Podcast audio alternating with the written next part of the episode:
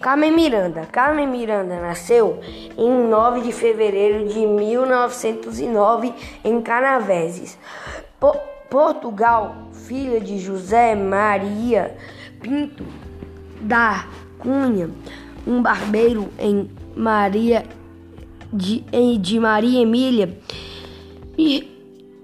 Miranda veio para o Brasil com menos de um ano de idade, em 1929.